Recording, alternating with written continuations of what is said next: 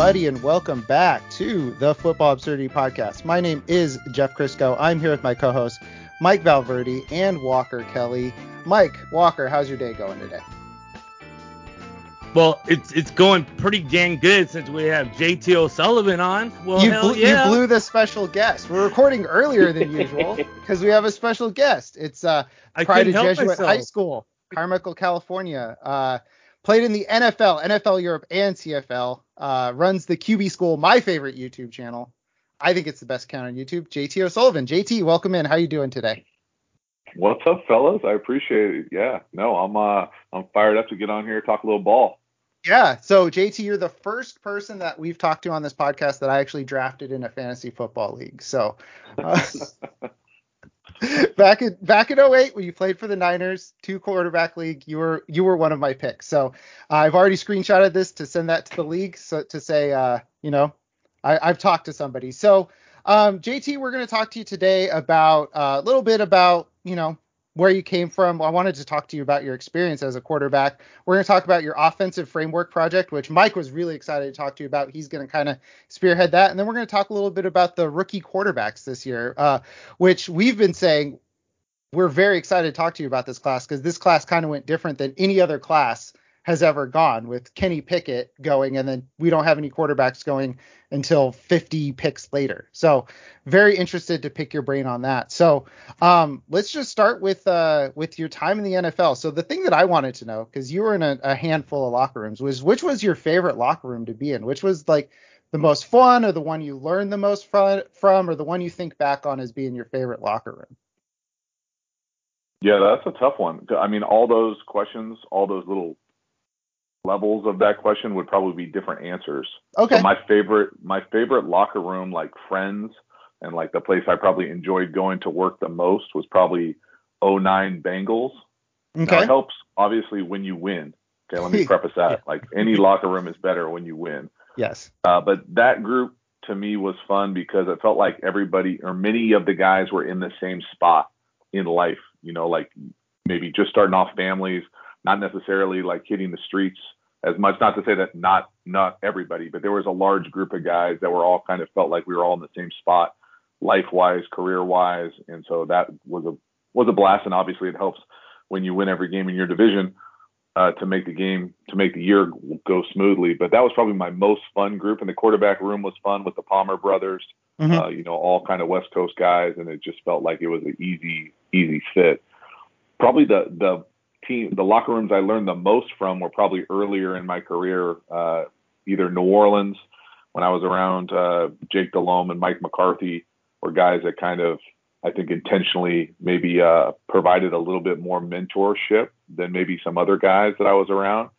And then there were many guys, many locker rooms, and th- this is probably not your intent of the question, but the reality is that you learn a lot of what not to do, you know, in some of the not great locker rooms. You know, Mhm. whether you whether you act a clown uh, around your peers, or whether you say something inappropriate to the media, or whether you know you can just see, you know, how people roll in from the streets uh, you know, on the off season or, you know, during the week and how to handle yourself as a true pro. And so uh, I learned a lot what not to do in, in a lot of these locker rooms early on. And I think that, you know, kind of helped me shape what I wanted the perception of me to be across the league and in the locker room. And so I was always intentional with trying to, to learn as much as I could, but I probably gravitated the most towards, you know, the offensive line. That crew was kind of, I always wanted to know where they were in the locker room. I felt like, uh, you know, it's important for the quarterbacks to intentionally kind of cultivate that relationship, but it's, uh, everyone was different, to be honest with you.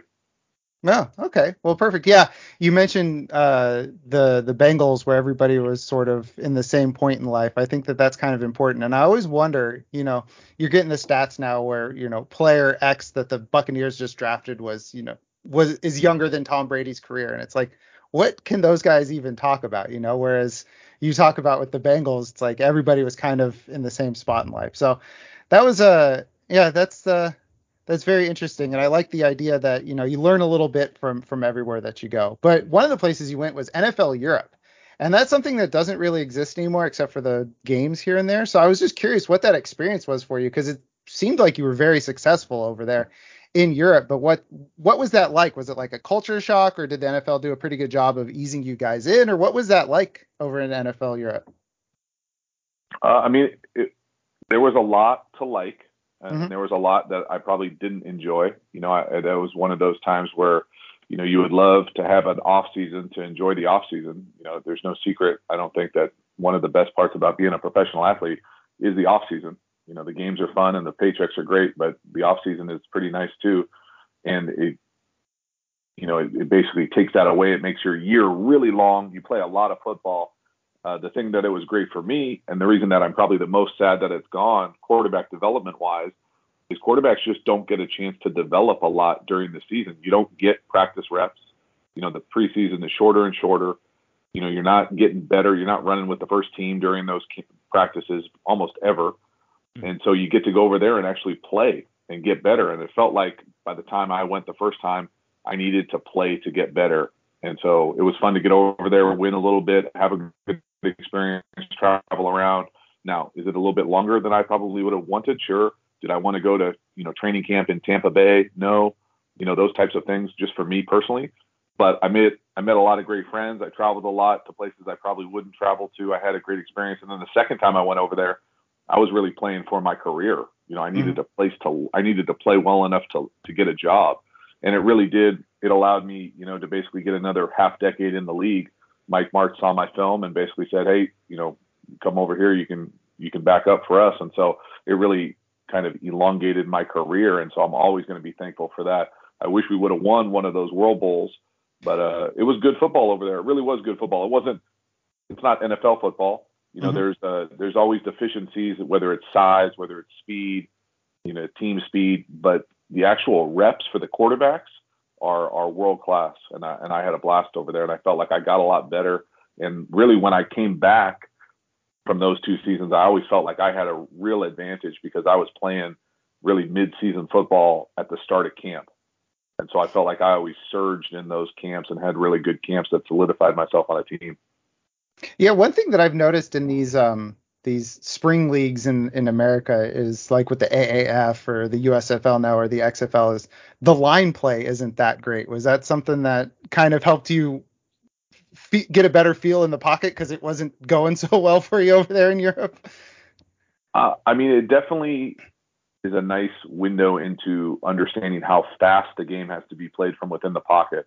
I think you can get into bad habits, you know, and I, I don't want to, you know, kind of crap on any of the guys I used to play with, but there's a reason everybody's over there, and I think everybody knows that. And so, you know, whether you're playing with five guards or whatever it is, you know, they they your time clock is just not a lot. And so there are, especially when I was in Europe, there were weird rules as far as pressure too. You couldn't bring more than five or six. You never, you didn't really have to deal with hots at the line of scrimmage, but you did have to lo- deal with, you know, your whatever, for example, right guard, right tackle you know, turning into a turnstile mm-hmm. and not being able to hold up on a one-on-one and just understanding the time clock of the pro game. And so for me, it really, the one thing it really solidified in my mind was anytime, you know, when I think of pass protection, I think of trying to create as many double teams as possible. And in NFL Europe, they would pressure you by bringing five guys. They could bring five. And well, you know, five one-on-one blocks over there with a bunch of non, you know, all-pro guys is not a recipe to drop back and hold on to the ball forever. So you have to learn to get the ball out of your hand really quickly. And so that part of it, I think, really helped me. And I, I also, I wasn't necessarily a runner by any means, but I had enough wiggle to be able to create a little bit out of structure and, and kind of make some plays that maybe weren't there, especially at the NFL Europe level where I could maybe run away from guys where on Sundays, you know, you, you break a tackle, you get outside the pocket, and every person on defense is faster than I am. You know, so you're not running away from anybody. So it's just a different different type of game. Yeah, they're all they're all right there in your face uh, when you when you break the pocket in the NFL. So uh, you mentioned NFL Europe, um, and I'm kind of bogarting this discussion, but you mentioned it kind of extended your career a little bit, and uh, you you got a call to be the starter after a while. You know, you were 29. I noticed in you when you started for the 49ers. What was that like to get that that call to be the starter? And it was, I believe, a half season with the Niners. Yeah, I mean, it was pretty surreal. You get an opportunity to essentially play, go from not playing for a long, long time to getting an opportunity to play. and I just tried to, you know, suck the marrow out of that experience and make it the best I possibly could. I, I wish it would have gone. I wish I would have played better, and I wish we were better. And you know, I, I think that there were probably some scaffolding things that would have helped the process, but you know, it was a blast. It really mm-hmm. was a blast to go out there and play and compete and, and do all those things in those big stadiums. On those, you know, my first start was against Kurt Warner. You know, getting starts against guys like Donovan McNabb, uh, going into Seattle and winning. Mm-hmm. You know, playing, playing against a, a guy I played with for a long time and have a lot of respect for, with Jon Kitna you know those types of battles to me were a lot of fun and it's it's a blast to compete at the absolute highest level. You know the crazy part about that story to me looking back on it was that the that job was really supposed to come down to Alex Smith and Shaun Hill. And they were kind of competing for that role and uh, the whole off season so I didn't take one rep in spring. Oh, yeah. one rep in a mini camp or an off season thing. Uh, and then about a week into camp Mike was pretty pissed at the quarterback performance. Someone got someone complained about their arm being sore. Like JT could jump in and take the rest of the reps, and I just never stopped until the bye week that week. And so, you know, I was really fortunate to be in that situation to get an opportunity to play because there's a lot of guys who go their whole career and never get that opportunity. But it was one of those things where, you know, the the other part about it was the reason I got the opportunity was because of Mike Martz and that system and me knowing what they wanted me to do. Mm-hmm. And so I wish I would have, and I really played like that. I played kind of, I tried to do exactly what Mike wanted us to do. And I wish there were times where I would have been like, you know what, I could kind of deviate this a little bit and maybe be a little bit more successful in my own mind. But I really felt a loyalty to Mike because that was the reason I was there. Uh, I was running his stuff. I knew his stuff. That's why I was playing. And so I probably, if I had to do it over again, I'd find a little bit of a blend between doing that stuff and then doing my own little flavor to it. But it was a blast. Yeah, and um, the rivalry wasn't what it is now, but you know, you went into Seattle, beat the Seahawks. You're the only quarterback the Niners have done that has carried the team to a victory in Seattle. Everywhere else since realignment has been the defense kind of carrying it. So as a 49ers fan, I want to thank you for that. wow, I appreciate it. I think they, they might have carried us a little bit too. I think we got a pick six maybe which yeah, certainly helped. But, but you had like 300 passing yards, so you know, every if yeah, you look at a good day.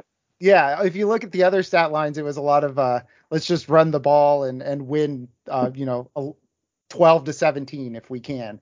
When the Niners won in, in Seattle before, and that was a shootout, 33-30, I think it was. So, um, thank you for that.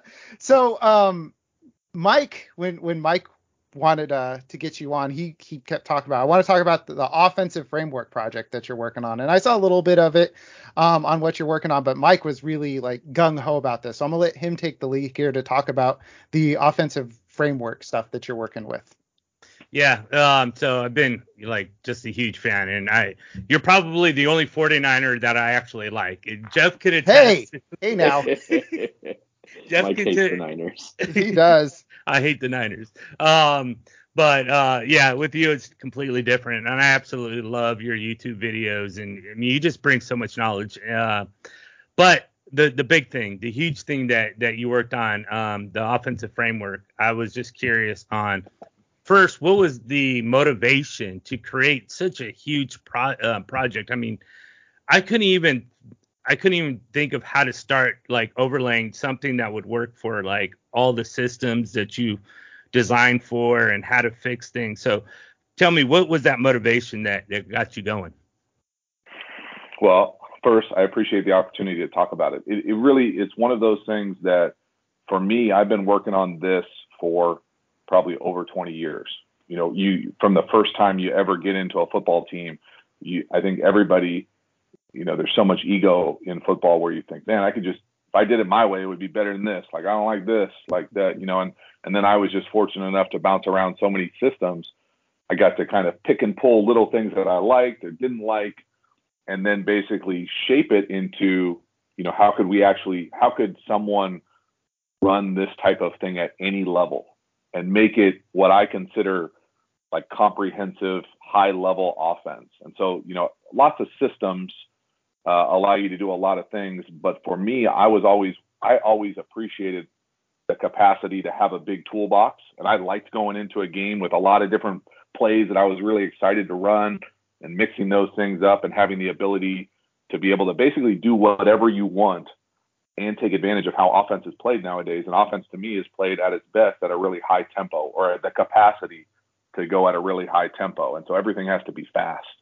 And so interweaving what I consider like an NFL type passing game, which requires precision, anticipation, uh, detail, and being able to teach it at a lower level. So you have to have the pedagogy, the system, the understanding, and the communication to be able to call it and have it be fluid every single week and change and be adaptive. Uh, to me was a great challenge and really I'd been working on a system in my mind for years. And so I finally coached a, a, a San Diego high school team these past three years. And we basically did this from scratch. And so it was kind of the evolution of this all the way through it and had a lot of success and put up a lot of points and won, won some championships here. And so I just wanted to then, I was like, man, I'm really proud of this. I don't want to coach anymore, but I want this system. I feel like this system can live on and help a lot of people. And so, kind of the the output of it is this framework. And why I like it as a framework is because to me a framework shows like hey, these are the these are the bones of something that's really solid that you can take and build your own little nuance and niches into. It can fit anything, but it can allow you to carry a high volume of offense, to be able to do it really quickly, to do it essentially at the fastest up tempo you can imagine, and also be able to be fluid and adaptive. It's not, hey, we only run this play, we run this play all the time, and that's it. No, it's, hey, we can do anything. It's all built into the framework of this that allows you to make it more, you can condense it, but you can go as fast as you want and you can carry a high volume. Because the thing about in the league is everybody carries a high volume because they have an earpiece, you know, and you can just say things all the time. Well, if I want to run a lot of offense but signal from the sideline and I've got a 14 year old, you know, how do I do that? And right. how, how can I run that type of system? And so bridging that in an actual practical, adaptable system to me, I had a lot of fun creating. Now, just because I don't want to coach it anymore necessarily this year, I didn't want it to kind of die. And so I had all this kind of built up data from running it, and I just had to kind of put it together in a curriculum that uh, that would resonate with people. Because I always felt like, and you, you guys let me know if you have the same experience, where sometimes you feel like some of this football information is like guarded behind like this veil of secrecy. Like, what are yeah. they doing? What are they doing? Like, there's like it's everybody runs the same type of stuff. You know, there can be nuance and detail about how you teach it, how you read the progressions, those types of things that I think help coaches when they understand it. But to me, you know, that's coming from someone with a really, you know, I got to peek behind the curtain on a third of the league where there are people who want to get better, who want to improve their offense, who want to improve their understanding of the game that don't have access to that information. And then even if they get the information, they don't know how to teach it, they don't know how to implement it, they don't know how to practice it. And so all of this kind of gets baked into this one framework that allows you to learn all of this, but then also be adaptive to make it your own. And so I had a blast putting it together. It was a big project, and uh, it's probably the biggest project I'll ever do through the quarterback school, but it, uh, it damn near killed me. oh, yeah, I could imagine. Uh, it, it, you know, uh, yeah, I, real, I real quick, Mike. I want to say, I just uh, JT hit the nail on the head with the the jargon and the the all the stuff. Sometimes it feels like it's a guarded secret when everybody's talking about mostly the same stuff. And yep. I think not just with your your your your project, but with your YouTube videos, I think that's one thing that you do really well. Mm-hmm. Is you're like, this is what they're doing. This is what we call it. You know, some people call it this, some people call it this. So if you hear it in another um, context, you're like, oh, it's the same thing. It. Yeah, it's the same thing that I already saw. Whereas you know, you talk to to some of these people and it feels like, um, you know, you're trying to get codes to the Pentagon. You know? I mean, what, what, go ahead, Mike. Uh, yeah, it's and it's yeah that also it's like different reads. You're you're like, well, this is the same play, but instead of going, you know, from left to right, one, two, three, you're going right to left, one, two, mm-hmm. three, but it's the same play. It's it's just different. It's just different reads and, but yeah, that that that's totally um yeah, I don't know why they do it with injuries too, where they hide all, try to hide as much injury as possible as well. So, um, now I, I would imagine, but I don't want to. Uh, I'm speculating, but I don't want to put words in your mouth. What was the most difficult aspect? Was it was just uh, creating the program? Was it just from the ground floor, or different problems that you try to, to solve? What, what what was the most difficult aspect of creating this program? Well, I mean, I, I made a lot of mistakes implementing it. You know, I was just a naive, you know, first year coach. Uh, I took over a program that went one and nine, scored 60 points the year before total. And so I made a bunch of mistakes that I probably could have smoothed out as long as far as the practitioner of it. Uh, putting it together, you know, now it's my fourth or fifth course. Uh, I really like how teachable uh, the platform that I use kind of lays out the content, the curriculum. And so that the putting it together part of it wasn't that big of a deal. It was more just the anecdotal mistakes, you know, that I made along the way that I think can get smoothed out if you, uh, you know, I essentially, I didn't, I, I'm, I didn't invent a lot of the concepts. So like, you know, throwing a hitch or throwing a comeback, you know, those are not things that I'm necessarily recreating. The recreating part is the language. And so that part of it and how it fits together and how you can carry a high volume level, but also communicate it really quickly. To me, that that was the hardest part. And so putting those pieces together like a big jigsaw puzzle to not only, yeah, I have to understand it. I have to coach the coaches. I got to coach the coaches in the program. But now we need the players to understand it. We need the players lower on the depth chart to understand it. And then they have to go out and execute it at a high level. And so that part of it was fun. I just the most frustrating part was just realizing there were many frustrating parts. But I guess the, the mistakes I made coaching, you know, whether it was staffing mistakes or not necessarily anything X's and O's wise, because really that's probably the one thing that I'm most proud of is I, I do really appreciate the the way that it fits together and why I'm so excited to share it with people is because I really think it could help every offense. You know, unless you are talking to your quarterback in their ear, uh, I think the way that we the framework allows you to do anything that you do better and probably carry more volume. And so it's just a different way, a different lens to look at offensive football as opposed to, and you guys have already alluded to it a little bit, like you'll talk to a coach and they'll be like, well, this is the read for this play and we call it Sally and whatever. And like, like, well, that's just you, bro. Like everybody, you know, we can call it whatever we want. right. The read can be different, but can you run that fast? Can you run that out of every formation? Can you run that to one receiver? What about to four receivers? You know, how do you what do you communicate? Is the same term? How you teaching it? Does the read change? Does the drop change? Does the pass protection change? And so all those things are baked into the process and allows you to be much more multiple than I think a lot of coaches allow themselves to be. Like for instance, when I was coaching at the high school level, when I was playing in the league, we never did quads. You know, that that really wasn't a thing. You'd get in a quad formation. Well, now you turn on a college football game you see quads and zero by four formations all the time. Mm-hmm. And so mm-hmm. your system has to be able to take advantage of those things. Well, for us, everything is a one word.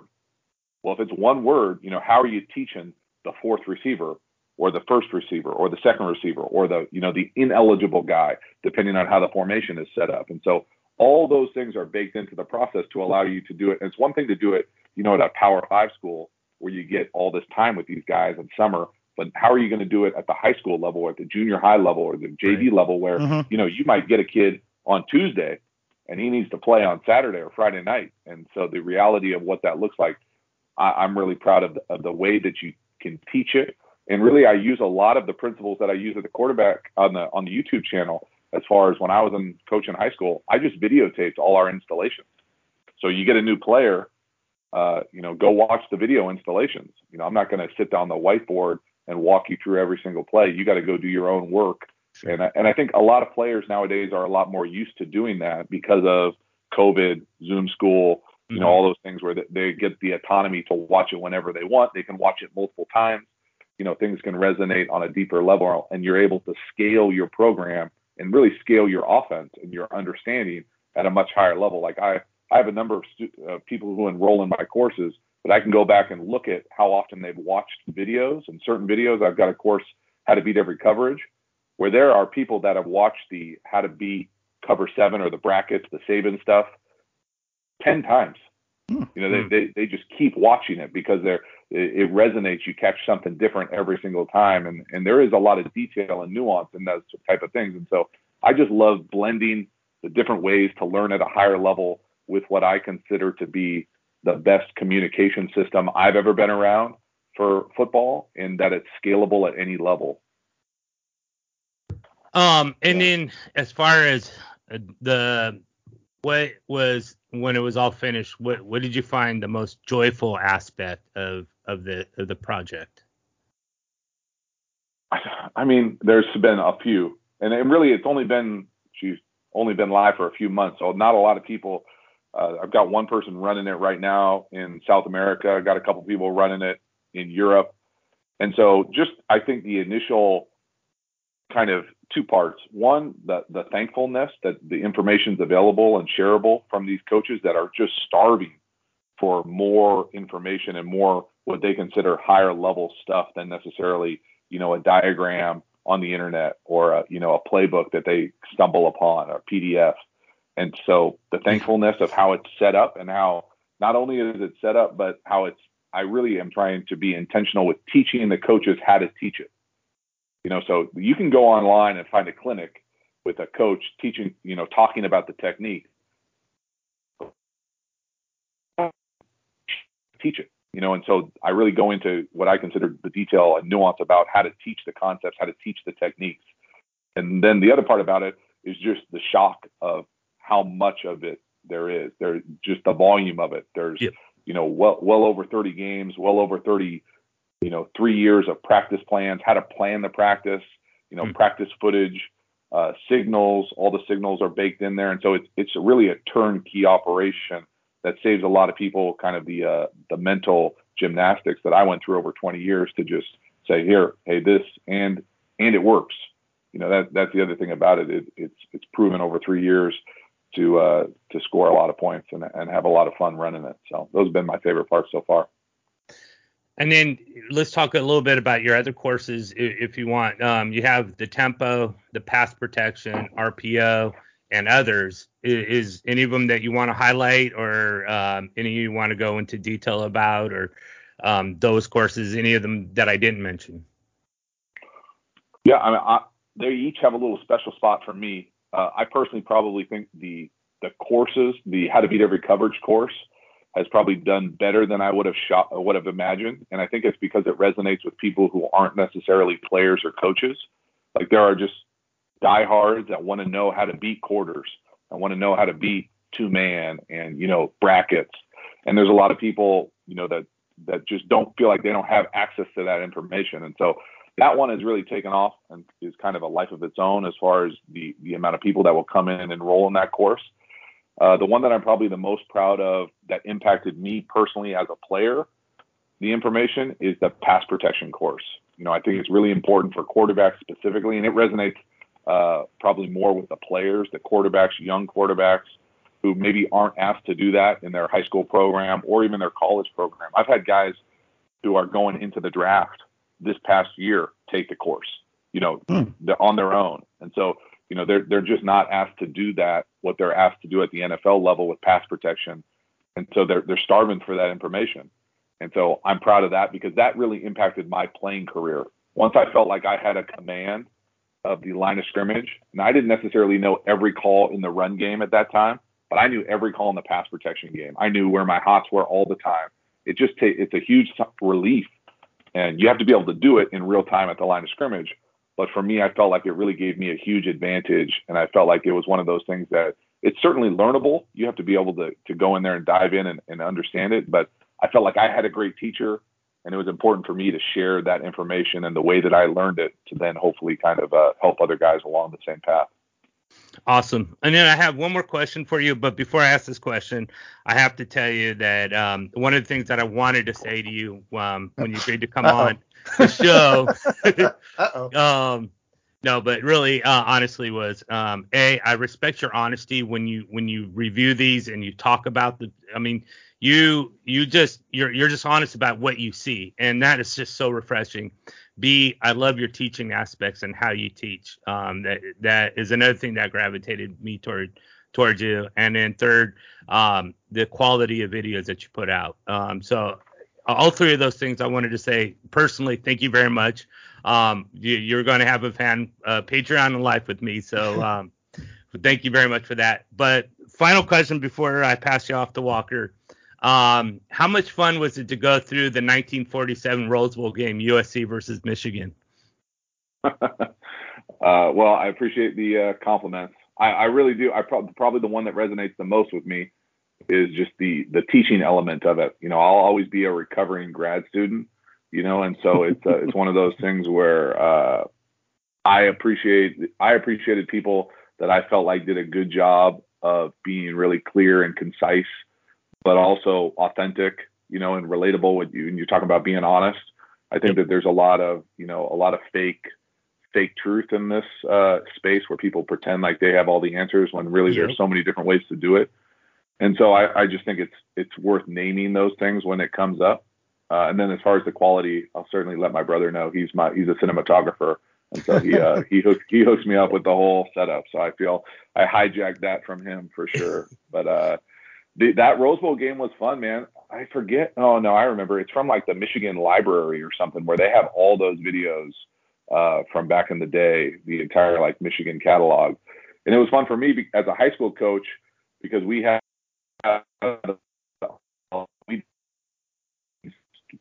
you know, not necessarily like belly G stuff that they used to do back in the day, but a lot of counter trap and carry a lot of that. And I secretly, I don't know if it comes across in the channel, but I love the run game. Like I really, really, really love the run game, especially as a coach. And so it was fascinating to see those different formations, mm-hmm. uh, how they move around, the tempo of the game. You know, there's a there's there was some pretty cool creativity, some shifts, a lot of unbalanced you know, things that I did at the high school level that I think people don't do enough of, maybe at the higher levels with unbalanced lines, different formations. Uh, you know, just a window into how I think as a play caller. I really think in flanks. And so what I mean by that is, you know, how many eligibles to a side, how many linemen to a side, how many eligibles to a side, and then how they are arranged. You know, so is it a is it a tight end in line? Is it a wing? Is it a nub? You know, is it a back? Is it you know, an open eligible? Are there two receivers? You know, is there a bunch? And so those old school films, you know, everything is unbalanced, everything is a wing, everything is short motion, and it just puts a lot of stress on a defense. So I actually incorporated a number of those things into what we did this past year, just because I thought, man, this is going to put a lot of stress on the defense. You know, yeah, it just it does, and uh, it was fun to see it. Now the video quality is tough. Yeah, uh, it was pretty rough. kind of, as kind of a, a you know frame rate guy nowadays. Yeah. But uh, the uh, it was it was fun. I, I I should go back and do do some more. I just that one was so easy because Kansas City came out and kind of named it for me, so I could go back and see exactly what it was. But it was fun to go back and and kind of see where the roots of some of these things are. And mm-hmm. so many people think that you know you hear all the time that you know the league is a copycat league. Everything is cyclical. You know everything will it's going to go back to the under center running game. Uh, you know, it was fun to kind of look at the stats and realize, you know, they're in shotgun all the time. They're snapping it to their best player. They're essentially running condensed wildcat and uh, with a lot of fancy motions and, and and shifts. And so it was fun. I had a blast going back there and doing it. I should should do it again. That was really fun. Well, thank you. Um, I appreciate your time. And then um, Walker, uh, carried away. You got the rookie quarterbacks up. So real quick before we talk about rookie quarterbacks, I just want to, as a former high school athlete who had, I didn't play football, I played basketball, but I had to watch so many videos that my coach ordered out of a magazine or off of some late night infomercial where it was just like, here's Coach K teaching you this stuff, go do it. To teach the teachers is such a a, a revelation, and it's it sounds so simple, but it's such a, a great like aspect to have to your to, to your videos because I can tell you I didn't learn a whole lot from Coach K in those videos. yeah. well, I mean, and that's really another hidden thing about coaching, as, as you guys if are into that or not into that. But one of the things that kind of hidden things is you you have to have a plan to coach the coaches. Mm-hmm. You know, I always think of the head coach. The main job of a head coach in in what I consider a, a well functioning program is they're not really going to hopefully they don't have to call the plays hopefully they're not a coordinator hopefully they're not coaching a position they're really their whole job is to coach the coaches and kind of be in charge of the culture of the team the organization and uh, i didn't have the i had to do other things but the one of the things that i thought was as frustrating as coaching the players was coaching the coaches And so having a real system in place to be able to do that consistently, make it kind of an open forum where they don't, you know, sometimes coaches won't ask questions if it's in front of the team. You know, they don't want to come off saying like, oh, what, you know, what are the steps on this run? What's the read on this? You know, so many coaches, they have no idea, you know, what an offensive line coach has no idea what a pass progression is in many programs. Or God forbid you start doing RPOs and who are you reading and stuff like that, where coaches just don't. They, not everybody has the answers to that, and so to be in an open forum, I thought was something that was one of the things that we did really well. Now it takes up a shitload of time, and it and, and, it, and it's caught, and it really is, it does. But I think it's worth it in the end because I I think coaches that are in a good spot that feel comfortable that feel like you create a space for them to learn and get better will will do a better job coaching, and I I just was fortunate with that. Yeah. So, all right, Walker, you want to take it away with the rookie rookie quarterbacks here, which I'm I, I'm excited to talk about this class because we've been kind of holding off, waiting for JT to come because uh, it was a wild wild uh, three days of the draft how things shook out. Yeah, absolutely. Uh, I just wanted to say, and this isn't necessarily a question really because I do want to get onto the rookies, but I really appreciate um, uh, you do you mentioned communication a lot, and I think that's huge. Um, you know, in the limited coaching experience that I've had, that that direct line of communication is is, is massive, and it's clear that you're coming at your philosophy from a, a basis of intelligence about the subject, but you're not overcomplicating things. It's mm-hmm. smart, but it's easy to understand, and I think that that's the biggest thing that I love about it is that it's something that is easy to teach and is malleable and it, it's I, I, I dislike rigidity in in sports and so I, I appreciate that your framework is not rigid. Same. All right. Walker let's let's right. talk rookie quarterbacks. All right. So yeah as as jeff said uh you know with with kenny pickett going in the first and and no quarterbacks going until the third uh my first question is which of the quarterbacks do you think was is either most under the radar or was most underdrafted? I mean, I would probably push back and say that they were drafted right where they deserve to be drafted. Mm. You know, yes. I, I, know that that's not necessarily like a, a, a sexy answer, mm-hmm. but I mean that that's 32 teams passing on those guys. Yep. Like it really, like I mean, multiple times. Mm-hmm. And so, as someone who's been passed on multiple times, there's a reason. And uh, you know, you, certainly you can look back at guys like Russell Wilson and say, man, you know, but even those guys, they, he got passed on for a reason at the time. You know, they didn't know what that he was going to be Russell Wilson. His film didn't show like he showed, you know, since coming in the league. And so, you know, if it was up to me, you know, I probably think Malik Willis probably should have been drafted, could have been drafted. I should say this, could have been drafted earlier with with valid reasons as far as taking a swing at somebody, especially once you get into the late second, third round. But you know, I I I think those guys are some of them are in better situations than others. You know, I I think Kenny Pickett is fortunate to be in kind of the situation he's at with the Steelers and the stability of that organization. But man, if anything, it, was just an indictment on the class. And uh, I think everybody, I know you guys are excited to talk about these guys, but I'm probably more excited to talk about the guys next year you know, yes, as yes, as, yes, you know, sure. it just it yeah. felt like everybody was just like, you know what, we'll roll with what we have, and we know there's a couple guys coming down the pipe that could be transformational guys, and so if you're going to take a shot, you know, let, let's let's hit the pause button and take a shot next year. Yep. Yeah, That's exactly. Yep. No, I I uh you know I I didn't have any. I'm obviously I'm nowhere near professional, but um I didn't have any first round grades on quarterbacks in this class. Um you, you did mention 2023, so on that subject, I did want to ask. Um, you know, we all know C.J. Stroud, Bryce Young are the are thought of as the big prizes.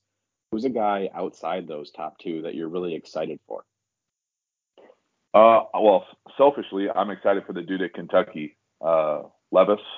Mm-hmm. Uh, I got a, a buddy of mine is the offense coordinator out there and uh, I'm excited to see kind of what he looks like, what his growth looks like. I've only watched really one game of his, and it wasn't a good game, so I'll probably get in there and, and do some more just to have a better kind of framework of where he started versus where I think he'll get with Rich.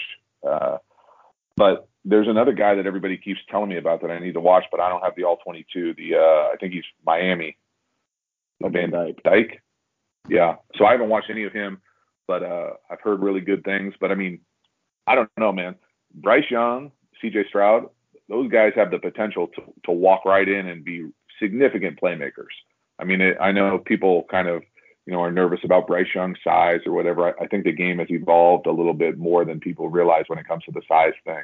But the the anticipation, the polish, the high level that those guys have played at, the things that they have on film, you know, in condensed pockets that look like the NFL, you know, they're they're really special, and it's going to be uh they're they're gonna they're gonna make an impact in the league right away. And so it's uh it's tough to be. I get it as especially you know fan bases who are starving for a quarterback. You know, and you you can look across the league at a number of fan bases that are either in transition or trying to figure out what's next, or kind of even for like the 49ers, like they might have their guy on the roster, but he hasn't played yet. You know, so mm-hmm. you're in transition, and so it's just the the uncertainty of it.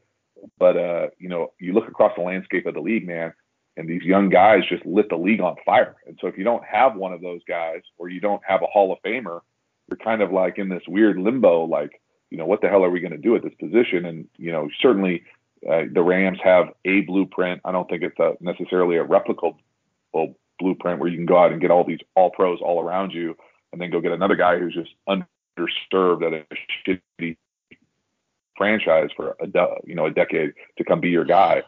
So the you know it's a it's tough out there if you don't if you don't have if you don't have a guy, you don't have a young guy in the league, it feels like you're almost like you're up against it. And when mm-hmm. you look across the landscape, especially in the AFC, I mean, it's a it's it's bloody out there. Yeah. Yeah, the AFC yeah. is wild right now. It's uh, with young talent. You look at it and you just, you know, Mac Jones was yeah, first round pick, played like a first round pick, played fine, but he might be the like seventh or eighth best young quarterback in the AFC. It's it's wild though. It's it's it's very happy to be rooting for an NFC team is is all I'll say about that. So yeah, uh, yeah. Uh, I mean, and as a Lions fan, uh, you're certainly not wrong. Uh, he, Matthew Stafford was absolutely wasted here, and I'm I'm glad as a Lions fan who always liked him uh, to kind of prove the the naysayers in our fan base wrong that there that he did, you know, with mm-hmm. with his win. But uh, yeah, I mean, I there's not a whole lot more honestly to talk about with this rookie class because you said it. These guys got drafted right around where they should. Um, yeah. I did want to ask specifically about um, do you think that Matt Corral starts in Carolina this year? Probably. You know, just because of what Sam Darnold, the track record of what Sam Darnold has been doing up until this time. I don't think he's necessarily better than Sam Darnold. You know, I just think that the reality is that that, that situation in Carolina is a dumpster fire. You know, yeah. and so what what they are offensively, who knows what they're going to look like with whoever's playing quarterback uh, whoever's calling the plays. Uh, it certainly hasn't gone the way that people would have thought under the Rhule uh, kind of coaching staff, and so it, I just anticipate it being ugly. Not necessarily because mm-hmm. he goes out there and wins the job or is significantly better than Sam Darnold or whoever else they have in line there. I just think it's it's a bad situation to be to be in for anybody. The the the other one that I'm kind of interested to see. I, I always look at these situations a few different lenses. So the first one is what's the quality of the organization? So mm-hmm. to me, that's you know uh, stability, ownership, head coach. You know, are they in transition? Are there you, you're always going to have offense coordinators leaving, quarterback coaches leaving, but is the head coach stable? Are they in a good spot? Uh, and then if they're if that's one lens, the other lens is who's playing quarterback. Is you know, are you going to get an opportunity to compete, or are you there to grow? And you know, some of these guys are in situations where they could come in and play right away. So I think of Matt Corral. I think of Sam Howell. Mm-hmm. You know, they, those those situations are not solidified. You know, right. they might have a guy like, for instance, Davis Mills last year. You know, they all of a sudden he's a starter.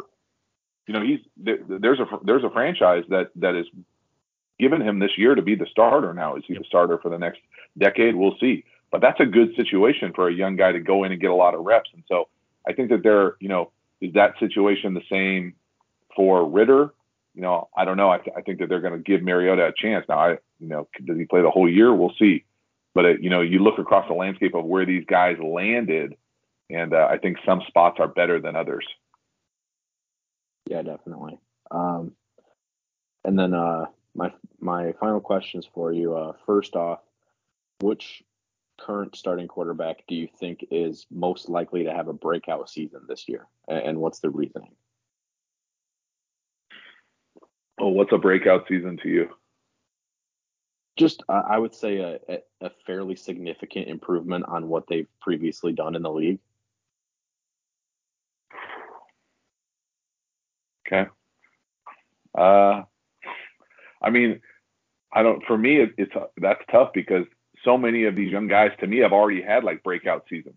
You know, I, I sure. would look for, I would look, you know, and this is kind of cheating as the answer, but I would look for a guy like, you know, it's hard to pick a guy who's already been the MVP of the league.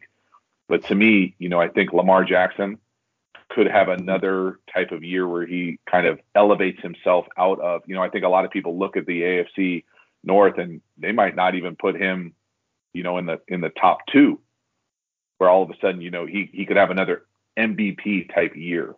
And so, you know, that's kind of hedging it a little bit. I don't, you know, it's it's tough to pick. You know, the AFC West is filled with guys, you know, that that could potentially do the same thing. But they've already had, you know, like to me, Kyler Murray's already had a bit of a breakout year. You know, I, I think that's another situation that's going to be potentially really tough if it, things go sideways quickly in a really tough division. But you know, the the guys that I'm probably most interested in watching, and this is not going to be a quarterback answer, are probably going to be Marcus Mariota and Ryan Tannehill, just because I like how those guys play. Uh, I think obviously the Titans are a much better situation, but they they potentially, you know, they've got someone at their heels. There, there's you you usually go two ways. You either really elevate your game and you solidify yourself for the next half decade, or you know there's a young guy right behind you, and so they're in good opportunities because they get a chance to play. But again, are those guys going to have breakout years? Like Ryan Tannehill, probably not going to have a breakout year. Marcus Mariota, maybe, you know, ha- hasn't played. People kind of forget how good he was at a time, or mm-hmm. potentially how good he was, and so there just aren't. Uh, we you already touched on it a little bit, where the, the young guys have already kind of broken on the scene, and you're kind of like, wow, this is unbelievable. I don't think anybody's going to have like the Josh Allen type level of improvement. I also think that that's outlier uh, expectations to think that people are going to get significantly better like that. But like right, yeah. the other one, the other one that comes to mind, you know, just like interesting wise for me will be Daniel Jones. You know, he's a guy who technically could, you know, if he comes in there and Brian Daboll is able to do anything like he was able to do in Buffalo, and I'm not sure that he will be able to do that because I think Josh Allen is a unicorn. But you know, potentially he's a type of guy that could have that type of year where you're like, whoa, you know, where's this been? You know, I don't think he necessarily will, mm-hmm. but uh, but those are the types of like little spaces where I could see that type of uh, that type of thing happening. That would be fun and in- interesting for the league. Yeah, uh, the the Josh Allen uh, breakout has has uh, breathed new life into a lot of uh, hope for middling quarterbacks, and I agree. It was sort of a, uh, it, it's not what you should be expecting, but a lot of no. a lot of fan bases are looking and going, well, you know, it happened for Josh Allen, and it's like, well, he's a special guy. Right. it's a total outlier. Right. Yeah. Yeah. Just, yeah. yeah. yeah. Yeah. So, then, uh, oh, go ahead, Walker. Yeah. Just just last thing, is there a quarterback that you feel like, based on media perception uh, around the league, is going to disappoint this year? That their expectations are just built up too high?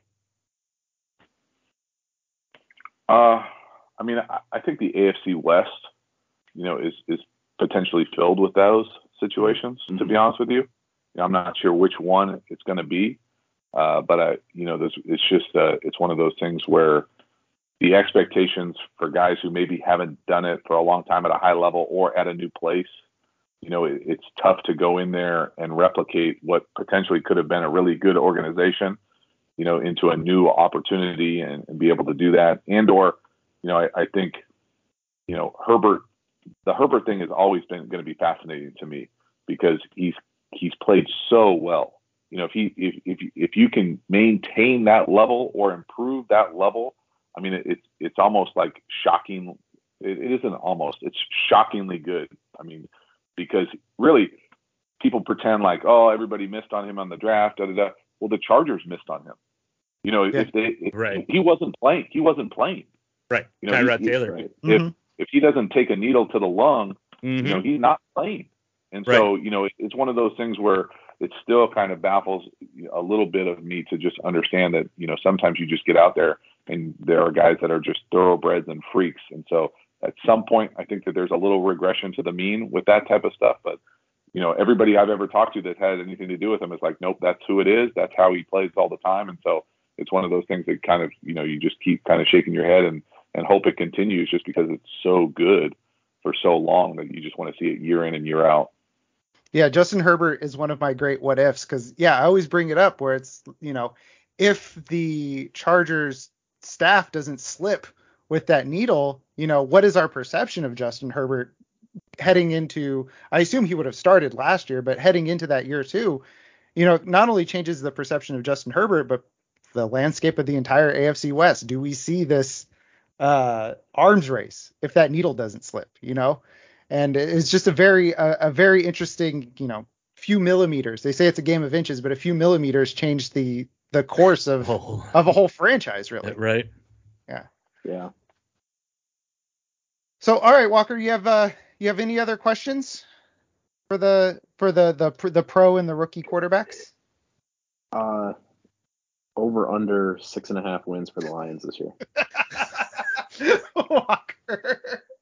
Uh, under the uh, Ooh, uh, I, I'm, I'm, a bit, I, I love, I, am a big fan of Dan Campbell. Uh, I'm, I'm pretty sure we either played together. I think we played together somewhere. But uh, he's a unique dude, and uh, he is like he's got those dude. guys going in the same, in the right direction. Yeah, yeah, yeah. He's a very That's unique guy, and um, uh, with his uh coffee order, I'm sure you've heard about his coffee order. Uh, no, I don't know. What's what- his what- coffee order? What's his coffee Oh, order, boy. Walker? Because you drank it one time for the for yeah, the I podcast. drank it for a podcast. Um, it's two. Uh, he goes to Starbucks and he gets just their like house roast. He gets two of the largest size black coffee with double shot of espresso. So it then ends up being a thousand milligrams of caffeine. He drinks that every morning. Wait, he gets two venti ones, and then with both Yeah. of them with double shots. Yeah. Yep. What I call those are those black eyes? They're either black eyes or red eyes. They're um, Yeah, red, red eyes. eyes. Red eyes. Yeah, Yeah, he gets eyes. the Yeah, biggest yeah. red eyes possible. Yeah. That's rough. So that's how you That's become a unique guy like Dan Campbell. yeah, So, that, that definitely is. so um, uh oh, we've got JT Um, on the move here. I'm getting I'm getting I'm getting an additional power source. Okay. All right. Well, we're we're we're almost settled here. Um, so um, yeah, we're actually gonna do the outros here. So uh, JT, um, you know, we can find you. We'll have links to your Patreon, to you know QB School on YouTube. We'll have links to your Twitter. Um, but is there anything else you wanted to make sure that people know about? Um, you know, where can we talked about this offensive framework project? Where can people find that? Uh, yeah, so I host all the quarterback school courses on the site called Teachable. Uh, the link is usually in the description to the video. Uh, really, everything that I offer is on all the links to the videos on YouTube.